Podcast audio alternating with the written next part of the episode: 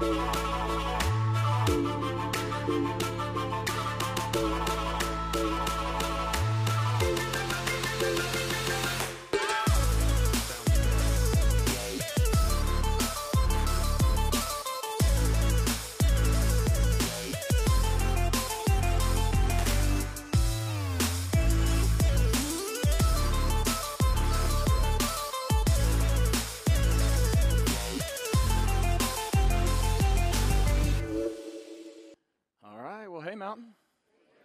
Good to be together, whatever campus you're joining us from. If you're watching online, uh, I think you're in the right place today. I think God's got some good stuff to say to us.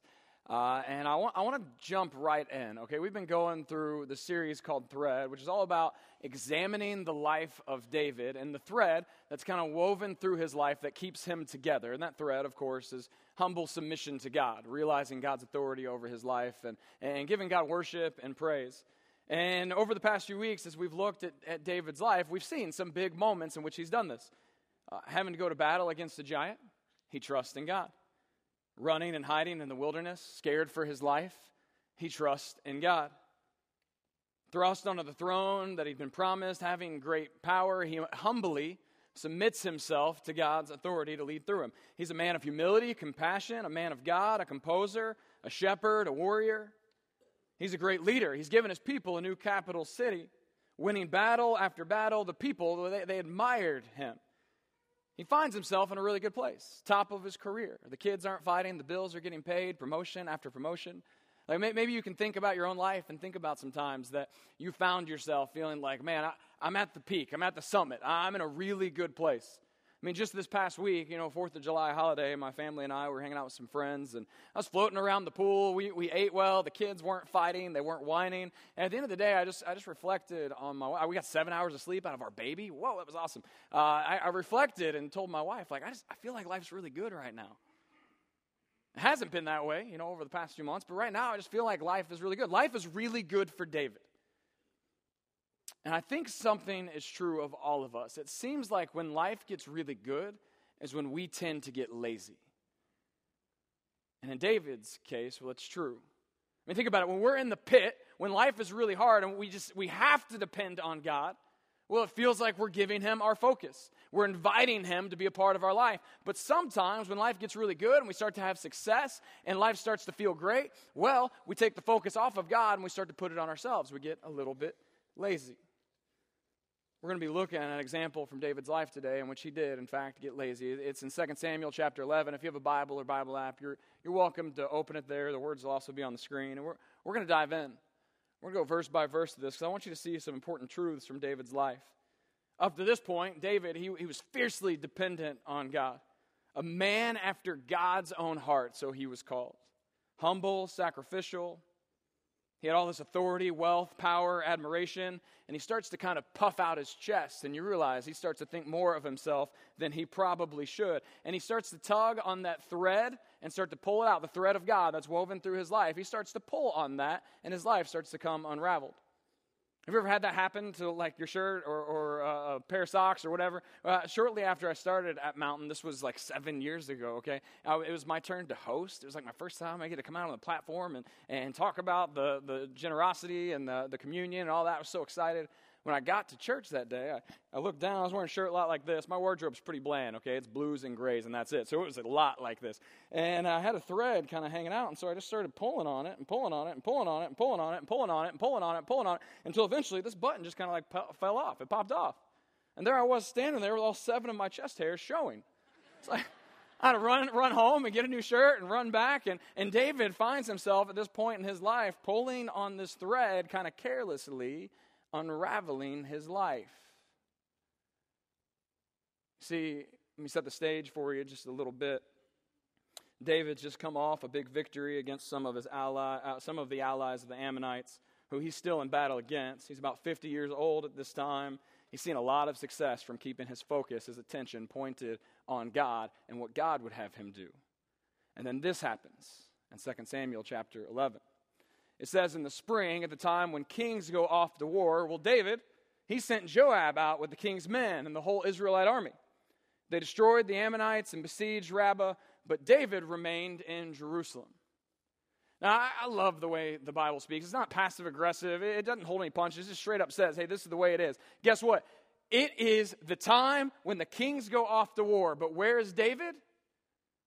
He finds himself sending Joab out, his nephew, an elite warrior, to take the troops. And in case you didn't catch the point, well, let's say it really clearly. But David remains in Jerusalem. He's supposed to be with his, with his soldiers, with his people. Yet he finds himself held back in his palace. Something started to happen in David's life. He started to get a little arrogant. The king should be with his soldiers, but instead he finds himself reclining in the penthouse, feet up, overlooking the city, getting fat and happy and prideful. I've done enough. I'll just sit this one out. See, something, something shifted in David's mind. This isn't the first time we see David's pride taking over, but it's a pretty major indicator that his priorities are shifting. Maybe you've been there yourself. I'm the boss. I don't need to do the grunt work. I, have earned this. Somebody else can take care of it from here on out. The, the more you're given, the more you think you deserve. And that, of course, will always backfire, and it did for David here he is in the penthouse walking around. He, he's so well rested now that he, he, he's like staying up at night. He's, he's awake. He, he's kind of done everything he can do. He's played with all the toys. Like he's played more Xbox. He's beat everybody at Fortnite. He's collected all the skins, okay? Uh, now he, he's there and he's beat everybody at ping pong. Uh, he's rested in the jacuzzi. He's eaten all the best food. He's so well rested that he finds himself in the middle of the night just up and awake. And then this happens. One evening, David got up from his bed. He's rested and walked around on the roof of the palace. And from the roof, he saw a woman bathing. So you can kind of picture David walking around the roof and hears the splashing and the giggling. He looks, he looks over the, the, the rail of his palace and he sees this woman out there bathing. And David, at this moment, finds himself with a decision to make. Is he going to give his lust, his desire, his focus and attention? Or is he going to retreat and give that focus to God? We see what happens next. It says the woman was very beautiful, and David sent someone to find out about her. I, want to pause here and, and bring attention to the word beautiful. When Scripture pauses to point out a characteristic like beautiful, you, you know it means it. Like the sort of woman that, that when she walks into a room, it's kind of like everybody takes notice of how beautiful she is. It's like this, okay? My wife and I, who, my wife, by the way, is the most beautiful person I know. Okay, let's get that out of uh, that's out in the open. Now everyone knows, okay? But we'll be out at dinner or watching a movie, and, and someone will walk in, and just the, this gorgeous woman walks in, and my wife will take notice, and she'll say, "Oh my gosh, isn't she beautiful?" And my response is always like, "I didn't really notice, but I'm glad. I mean, you." You did, so I, I, guess so, if you say so. But like the, the sort of person, Scripture goes on to say, very beautiful, gorgeous David is locked in. And he sends someone, one of his servants, to go find out about her. And here's what the man said Well, she's Bathsheba, the daughter of Eliam and the wife of Uriah the Hittite. something else to take notice of here. The servant probably walks over, sees, sees David looking over the rail, see, sees his eyes get really wide and his, his jaw drops and thinks, Oh, no, no, no. David, bad idea. Don't look, man. Retreat. Come back. And David looks at him and says, Hey, can you go find out who that is?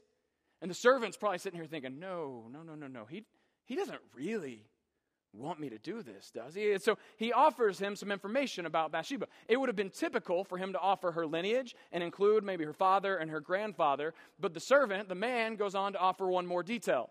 Did you notice it? Hey, David, that's Bathsheba. Here's her dad, but that's also like Uriah, one of your soldiers who's out at war. David, that's his wife. Kind of nudging him in the ribs.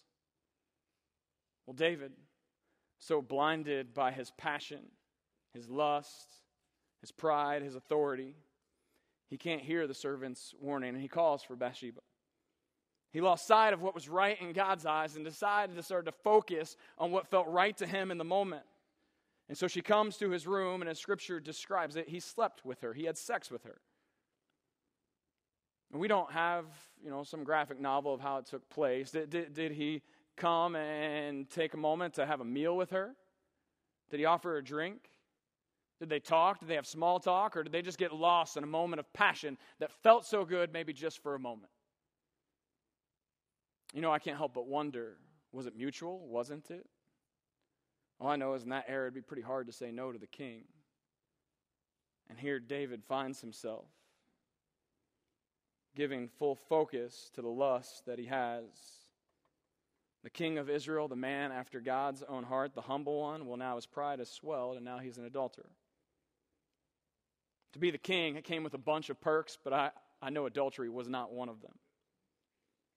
Scripture, it doesn't give us any indication that the, the affair continued. They both retreat back to their separate places and, and they go on living life, all the while kind of having the sin tucked away in the back of their mind, weighing on them. And then, a few weeks later, well, David receives three words from Bathsheba that wreck him. Three words from Bathsheba are sent to David that set the stage for one of pride's greatest victories in the history of the world. She says, I am pregnant. Can you imagine how David must have felt in that moment? You ever been caught in a sin and a cheat and a lie? You know what happens in that moment? Like all of a sudden your, your face just becomes flush and, and the hair stands up on the back of your neck and you realize, like, oh no, they found out. It's like a few weeks ago, my kids were out front playing, and uh, my daughter, she, she cries a lot, okay? She's pretty dramatic, but this time she comes running inside off the front lawn and says, Dad, Dad, Dad, Isaac pushed me down. And she's bawling her eyes out. She's got this big scrape on her knee, and I walk outside, and I'm like, Well, I'm sure he did, right? And I, I go out and I say, Isaac, did you push your sister down? No, no, Dad, she's just a klutz. She fell down all by herself. It wasn't me. And I look at him and I say, Son, remember, the Nest doorbell has a camera. Do I need to go look at the footage? And all of a sudden, his face gets pale white and he just starts bawling his eyes out and he's like, Dad, I did it. I'm so sorry. See, David, he's at a crossroads here. He has a choice to make. He can confess, repent, and ask for forgiveness or he can allow his pride to swell and build up. That's exactly what happens. He hatches a plan to fix the problem. Instead of confession, he chooses cover up. And here's what it says in Scripture He says, Send me Uriah the Hittite. Go to the front lines and get him from the battle and bring him. And so Joab, who's out of battle, he, he sent him to David. And when Uriah came to him, David asked him how Joab was, how the soldiers were, and how the war was going. You know, D- David just starts by having a little bit of small talk with him. He's sitting there, he's got the man sitting in maybe the same room where he just committed adultery with the man's wife, and he's creating this small talk, kind of building up to the punchline. And here's where David's plan comes out. He, he says to Uriah, Go down to your house and wash your feet. Hey, Uriah, you've been at war, man. Your wife's been here. I'm sure you're itching to go home and sleep with your wife, so just go home. Maybe if David can convince him to go home and sleep with his wife, then Uriah will think the baby was his all along and David will be off the hook. Well, David's plan backfires, so Uriah left the palace, and a gift from the king was sent after him. But Uriah slept at the entrance to the palace with all the master's servants. It did not go down to his house. You see, what Uriah did is Uriah did the right thing. It would have been incredibly inappropriate for Uriah to go and spend the night with his wife while his men are on the front lines fighting the battle. And so he chooses humility. He puts the needs of his men before his own, and he lets his own desire uh, dwindle within him, and instead he lays at the, at the foot of the palace with all the rest of the servants. He doesn't go home, and David is realizing, oh no, I'm stuck. So, what does David do now? Does he confess? Does he ask for forgiveness? Does he repent? Well, no, he tries again. And here's what he tries next. Then David said to him, Hey, stay, stay here one more day. Okay, just relax one more day, and tomorrow I'll send you back. So Uriah remained in Jerusalem that day and the next. And then it goes on to say, David, at David's invitation, he ate and drank with him, and David made him drunk. I know how I'll get him to go home. I'll get him drunk. When he's drunk, surely his guard will be down and he'll go home and he'll sleep with his wife, and then she will think that the baby all along, uh, he will think the baby all along was his. But Uriah, once again, does the right thing. But in the evening, Uriah went out to sleep on his mat among his master's servants. He did not go home. And David, once again, finds himself with a decision to make. what will he do with his sin?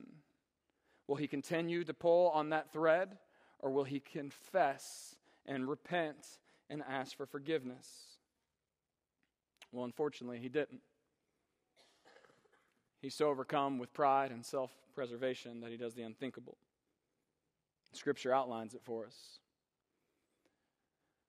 The next morning, David wrote a letter to Joab, sent it with Uriah. And in it, he wrote these words Hey, put Uriah out on the front where the fighting is the fiercest. Then withdraw from him so that he will be struck down and die. Let me ask you do you, do you think David trusted Uriah? I think so. After all, he wrote the very way that he would die, sealed it in an envelope, handed it to him, and sent him back into battle with his own death warrant. David is so consumed with hiding his sin that he takes it even a step further. And how does the story end? Well, it ends the way you would think. So while Joab had the city under siege, he put Uriah at the place where he knew the strongest defenders were. When the men of the city came out and fought against Joab, well, some of the men in David's army fell. Moreover, Uriah the Hittite died. Oh, how the mighty have fallen. Uriah's dead. Not only that, you might not know this. Uriah was like ranked as one of David's top warriors, one of David's mighty men. How desperate has he gotten that he's willing to sacrifice a bunch of soldiers, including Uriah, just to cover up his own sin? He is so overcome with pride. Now he's broken the 10th, the 7th, and the 6th commandment. His pride got the best of him. He took his sights and his focus off of God and gave attention instead to the thing that he desired. And it's compounded into quite a mess. In the chapter, it, it ends this way it says, Now, when the wife of Uriah heard that her husband was dead, well, she mourned for her husband. When the time of mourning was over, that was probably about seven days, that's customary. David needed to move swift and fast if he was going to continue to live in the lie.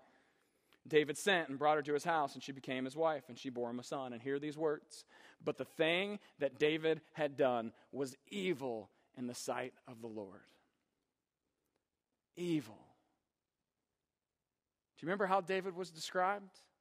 A man after God's own heart. Now, a covetous, lusting, adulterer, murderer, seen as evil the things he has done in the eyes of God. Things have changed for David. And you got to wonder how did it get this bad? How did the hole get this deep? Why did he keep digging and digging and digging? And I think when we reflect on chapter 11 of 2 Samuel, there are a few things that we can learn for ourselves to help us to, to, to keep from letting the sin bring us down. The first one is David, David got prideful. And we have got to stay humble. We have to stay humble. David's story it teaches us that no one is exempt from the trap of sin. A life marked by humility is overcome with lust and passion and pride. And when we think, no, no, not, not David, how did that happen to him? But I got news for you. All of us, all of us, if we give focus to our sin, can be brought down by it. Doesn't matter how holy you think you are, no matter how many worship CDs you have, no matter how many weeks of church you make in a row, no matter how many small groups you're in, nobody is exempt. Nobody. David let his pride swell. He took his focus off of God and he put it on himself. His humility was gone. When that happens, we start to place the desires of our heart over the desires of God's heart. We place our desires on the throne instead of Jesus Christ himself. You know, Jesus shows us the greatest example of humility through his entire life, but it starts early in his ministry. Jesus is out, he's, he's being tempted by the devil. He's confronted with, with this moment which the devil tries to kind of put chinks in the armor of the humility that Jesus has. And he offers them all these different scenarios. And he comes to one where he says, Hey, I, I can make every knee bow. You can have all authority and wealth and power in the world. And look at how Jesus responds to the temptation. He says, Away from me, Satan. For it is written, Worship the Lord your God and serve him only. See, Jesus knows something that we need to know. Our life is about humbly submitting to the Lord and serving him only. In Jesus' words, they tell us something really important that David forgot. We need to focus on God, not our sin. We need to focus on God, not our sin. David gave his sin the focus, his attention. He put his eyes on his sin, and it started to demand more of him. Here, here's the deal with David this wasn't a momentary lapse in judgment. No, for a long time, the desire, the lust had been building within him. We go all the way back to 2 Samuel chapter 5, a, few chapters ago and a bunch of years ago. Okay, and David finds himself here. It says that David realized that the Lord had established him as king over Israel. He'd exalted his, his kingdom for the sake of his people Israel. And check out the difference here. He realized that the Lord had done all of that. But meanwhile, David took more concubines and wives for, from Jerusalem. He had more sons and more daughters. See the difference in those words? The Lord had done this, and David took this. You can already see him starting to slip into the hole of sin. You know, for, for the king to take more wives and concubines was in direct contradiction to God's commandments. David had a desire, he gave that desire attention, and it started to swell and gain traction in his brain and demand more of him. And it turns out that's, that's what our sin does. When we give it focus, when we give it attention, it starts to want more of us. We start to see more of it.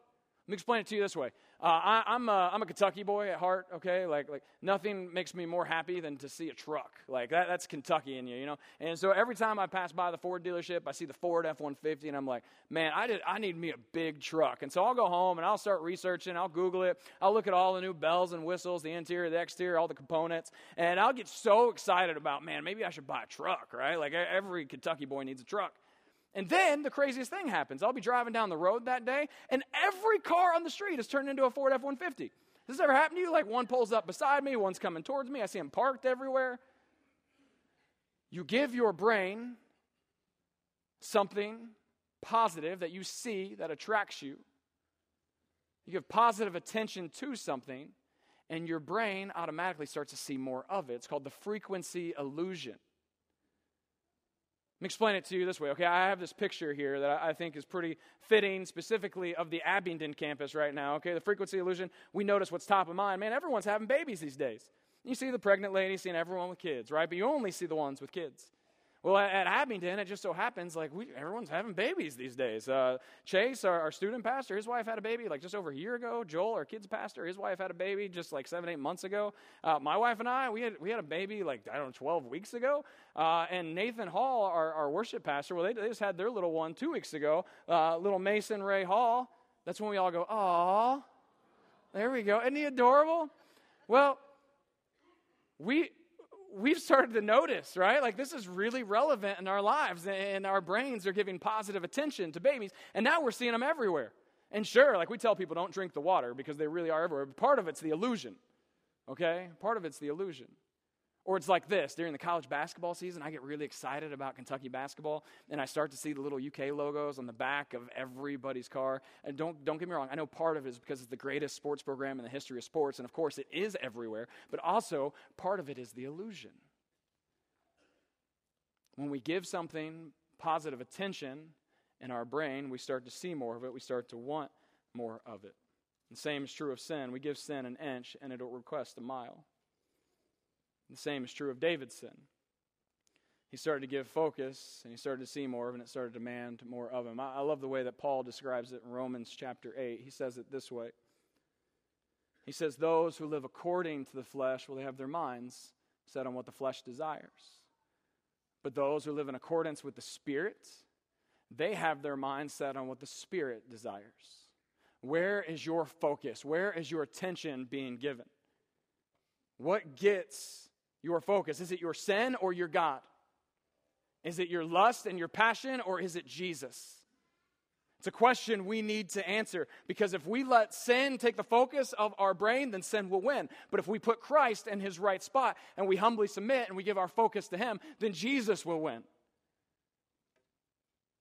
You know, I love the way that Paul presents the case for overcoming sin without, all throughout Scripture. He does say, in, in the case of sexual morality, just run, get out of there. But in every other way, just pursue righteousness. It's not about trying to avoid your sin, it's about pursuing Jesus. It's about giving Jesus the focus of your attention, giving Jesus the focus of your thoughts. Are you doing that? When you want to slip into your sin, do you instead turn to Jesus and give him attention?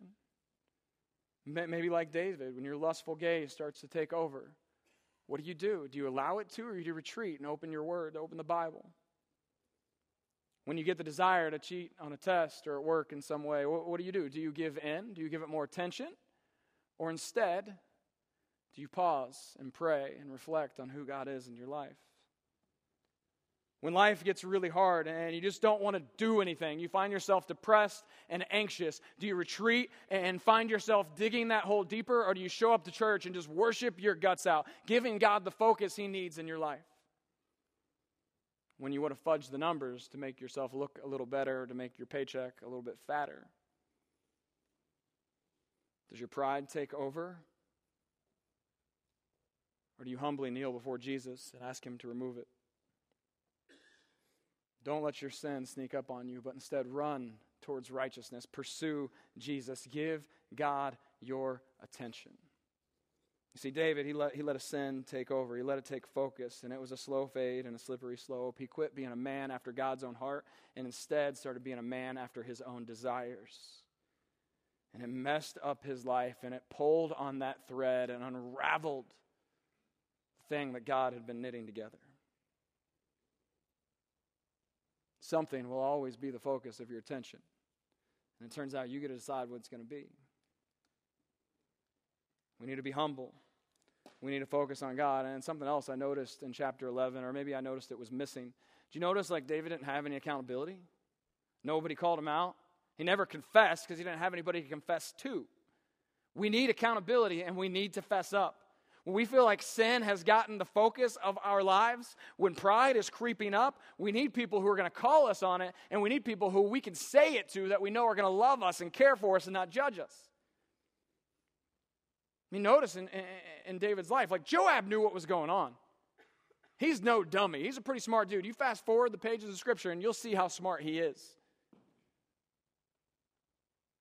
That servant the man that was with David that went and told him who Bathsheba was, who was kind of elbowing him, well, why didn't he speak up and say, David, this is probably a bad idea? No, maybe, maybe he was scared. I mean, after all, he was the king. Maybe David didn't take criticism too well, or maybe people felt like they didn't know him well enough. I, I don't know. However, I wonder if, if David had people in his life who cared about him and was willing to call him when he was coming up short when they were willing to say, hey, your focus isn't on God, how much different would the story have been? Maybe Uriah would still be alive. All of us. And I mean all of us. Like every single one of us. Can we just say this together really quickly? On the count of three, we're going to say the words all of us, okay? On the count of three, really loud, whatever campus, if you're at home, scream it. One, two, three. All of us need people. We need accountability. That's one of the reasons God gave us His church. We need people who love us and love Jesus. And you got to wonder do you have it? Really question, inventory your relationships. Do you have those people? No matter how much power you have or how little power you have, no matter how much you think of yourself or how little you think of yourself, we all need people in our lives who are going to help us to focus on God. Do you have people? And those people have permission to speak truth into your life? And are you willing to hear it? Imagine how much different David's life could have been if someone would have intervened, stepped in, called him out. Maybe he could have avoided pulling on that thread that unraveled his life. And now we, we get to see what that sin does to him. Because here's the deal our sin is not without consequences. When we pull on the thread we try to remove God from our lives, our lives come unraveled. And that sin that David had committed, remember, he, he's living in secret. Okay, as we start to look at chapter 12 here, we realize probably about 12 months down the road, now his baby is a few months old, and he finds himself so trapped by the weight of his secret sin that he expresses it in Psalm 32. And here's what he says He says, When I kept silent, when I didn't tell anybody, when I kept this sin buried deep down inside the lust, the coveting, uh, the adultery, the murder, when I kept it to myself, my bones wasted away. My groaning all day long, for day and night your hand was heavy on me, and my strength was sapped as in the heat of summer. I don't know about you, but that feels like a pretty relevant illustration for us right now, doesn't it? Be a little bit hot outside, you know, like, yay, way to go, Maryland.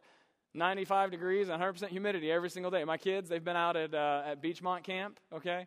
And every day, I mean, they don't go inside. They're outside running around all day long. And my daughter, she gets in the van, and no more than 10 seconds after she sits down and buckles her seatbelt, this is what she looks like, okay, every single time. Zapped, sapped, whooped, worn out from the heat of summer. This is how David felt for a long time. Worn out from the secrecy of his sin, like the heat of summer, just extracting all of the energy out of his body. He finds himself miserable, groaning it was destroying him, and something needed to change. And well, that's, that's when God intervened. In 2 Samuel 12, it says, Then the Lord sent Nathan to David. The accountability shows up. Nathan, a prophet and a friend, shows up and he says, David, I got to tell you the story, man. And David's sitting there. He's probably thinking, okay, this is something that happened in the kingdom that I oversee. So he's on the, the edge of his seat listening. Okay, Nathan starts to explain the story. He's like, hey, there's this one guy, and you know, he, he's got all sorts of cattle and lamb. Like, he's got it made. He's got fields and fields. He's rich. Like, he, he's got more than enough. And then you've got this poor guy who found this lamb, this, this baby on the side of the road, left for dead, and he kind of nursed it back to health. He cared for it. Became kind of like a dog in his family. Like, they really loved this thing. Well, the rich man had a friend who was coming into town. And as that man came into town, he, he, found himself saying, You know what, we, we need to have a meal. We need to have a feast. And instead of taking from his big flock all that he had been given, well, he goes and he takes the poor man's lamb and he butchers it and he puts it on the table to be eaten. And you kind of picture David just swelling with anger. Like, why, why would he do that? He has more than enough. Why would he take from the other guy? We don't know if Nathan was done with the story or not, but immediately David burst up and he cast judgment on the guy who had done wrong. And here's what he says He says, That man deserves to die. The man who did this, like, he deserves punishment, he deserves consequences, he deserves to die. And then Nathan puts a finger in David's chest he says four words that bring him back to the place of humility You are that man. Imagine how David felt in that moment. It was no longer a secret, no, it was out there. Nathan knew it. He hangs his head, overcome with grief. The memories come flooding back all that he had done. It's back at the front of his brain, and he's remembering it. And Nathan goes on to say, Hey, man, the Lord gave to you and gave to you and gave to you. And anything you wanted, he said he would give it to you. And then you went and took this for your own. And there's going to be consequences. Your son, your son's going to die. Your family is going to be ripped apart. You're going to feel the same pain of adultery that you've caused. And gosh, David probably thought he escaped it all. Probably thought he made his way out, he had covered it up. Well, there's no covering up our sin from God.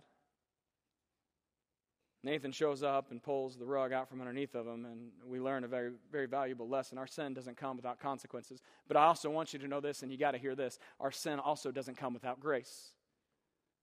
Because immediately we see how David responds. And he says this to Nathan and to God I have sinned against the Lord. He's restored to his humble place. He's once again said, Oh my gosh, the stuff I have done. Lord, I, I sinned against you.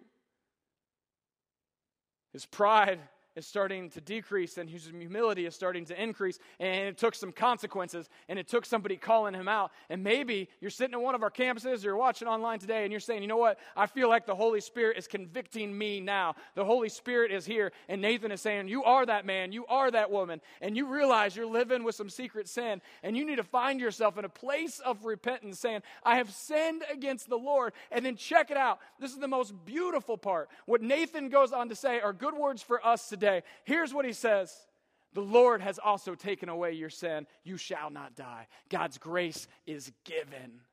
Do I need to remind you how bad David was? Coveting, lusting, adultery, murder. Yet God's grace is offered. You see, in the face of true repentance, which simply means to turn towards God, to give God your focus, grace is extended. We know how big David's sin was, but when a sinner repents, when a sinner turns towards God, grace is given, no questions asked, no hoops to jump through, no exit interview from sin. Repentance equates to grace every time. And we start to see thread of David's life getting sewn back in. You know, our sins aren't without consequences, but in our greatest sin, we see how great God's grace is. That's true for David. He realized it, he experienced it. He repented and he changed course. He gave God focus again. And you want to see how God uses sinners? Well, the, the very union of David and Bathsheba, generations and generations and generations down the road, well, it leads to the birth of Jesus. Isn't that a beautiful picture of how God can use sin for greatness? How, in the midst of your sin, He can redeem it and do something good with it? This affair that took place, this adultery, this murder, eventually Jesus said, God said, Let me redeem it and let me bring Jesus out of it. And we're extended the greatest gift of grace ever. You know, ben talked about this last week in Ephesians chapter 2. He said, Hey, we're all sinners. We're in that boat together. But the gift of God given through Jesus and his sacrifice for us is grace. When we don't deserve it, we can't earn it. All we need to do is give God our focus, repent, turn towards him, and he will offer it to us. So, friends, let me ask you is there sin that's bringing you down, that's pulling on the thread, that's trying to unravel your life? It is not too late to turn back and to repent and to say, I have sinned against you. Lord, forgive me. And know that when you ask, He will every single time. You see, we need to give God our focus, we need to stay humble, we need accountability, and those things, they are going to help. They're going to help us to overcome sin. But at the end of the day, guess what? I'm still a sinner, and so are you. And God's grace will continue to be available to you through the blood and the love of Jesus Christ. After all, if a covetous adulterer or murderer, David could find himself once again in the position of grace, well, I'm pretty sure each of us can too then. You know, David, he, uh, he writes Psalm 51 shortly after his interaction with Nathan. Many scholars say, like, as soon as Nathan left, he went and just started putting pen to paper, expressing his repentance, expressing his sorrow and his sadness for what he had done, and inviting God to once again have the full focus of his heart and his mind. And they're words of true repentance, of faith, words of trust and leaning on God's, words that are even meant for us today. What sin are you giving focus to right now? What have you put on the altar in front of God? What pleasure in your life is pulling at the unifying thread of God's Spirit? You know what it is. You can see it. You can hear it. You can feel it. The question is are you going to turn back to Him? Psalm 51 is a prayer that leads us back to focusing on God. It's as simple as that. God, don't, don't let our sin bring us down, but instead we will confess with our mouths and, and know that you are Lord, and we will turn back to you. So I'd like to close our time together today at all of our campuses and watching online, if, if you would receive this prayer, I just ask you to posture yourself like this. It's a way for us to say, God, we are releasing our sin to you. Whatever it is that's the focus of our heart, God, we're going to release it to you. And at the same time, we are going to receive your grace into our lives once again. And allow Psalm 51 to be your prayer, to refresh you, to offer you focus and repentance as you turn back to God once again. Let's pray. Have mercy on us, O God according to your unfailing love, according to your great compassion, blot out our transgressions. Wash away all of our iniquity and cleanse us from our sin, for we know our transgressions, and our sin is always before us. And against you, only you, have we sinned and done what is evil in your sight. But God, cleanse us, and we will be clean. Wash us, and we will be whiter than snow. Let us hear joy and gladness. Let the bones you have crushed rejoice. Hide your face from our sins and blot out all of our iniquity. Create in each of us, God, a pure heart and renew a steadfast spirit within us. Don't cast us from your presence or take your Holy Spirit from us, but restore to us the joy of your salvation and grant us a willing spirit to sustain us.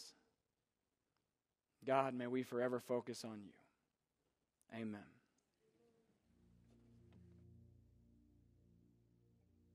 We invite you all to stand and sing with us.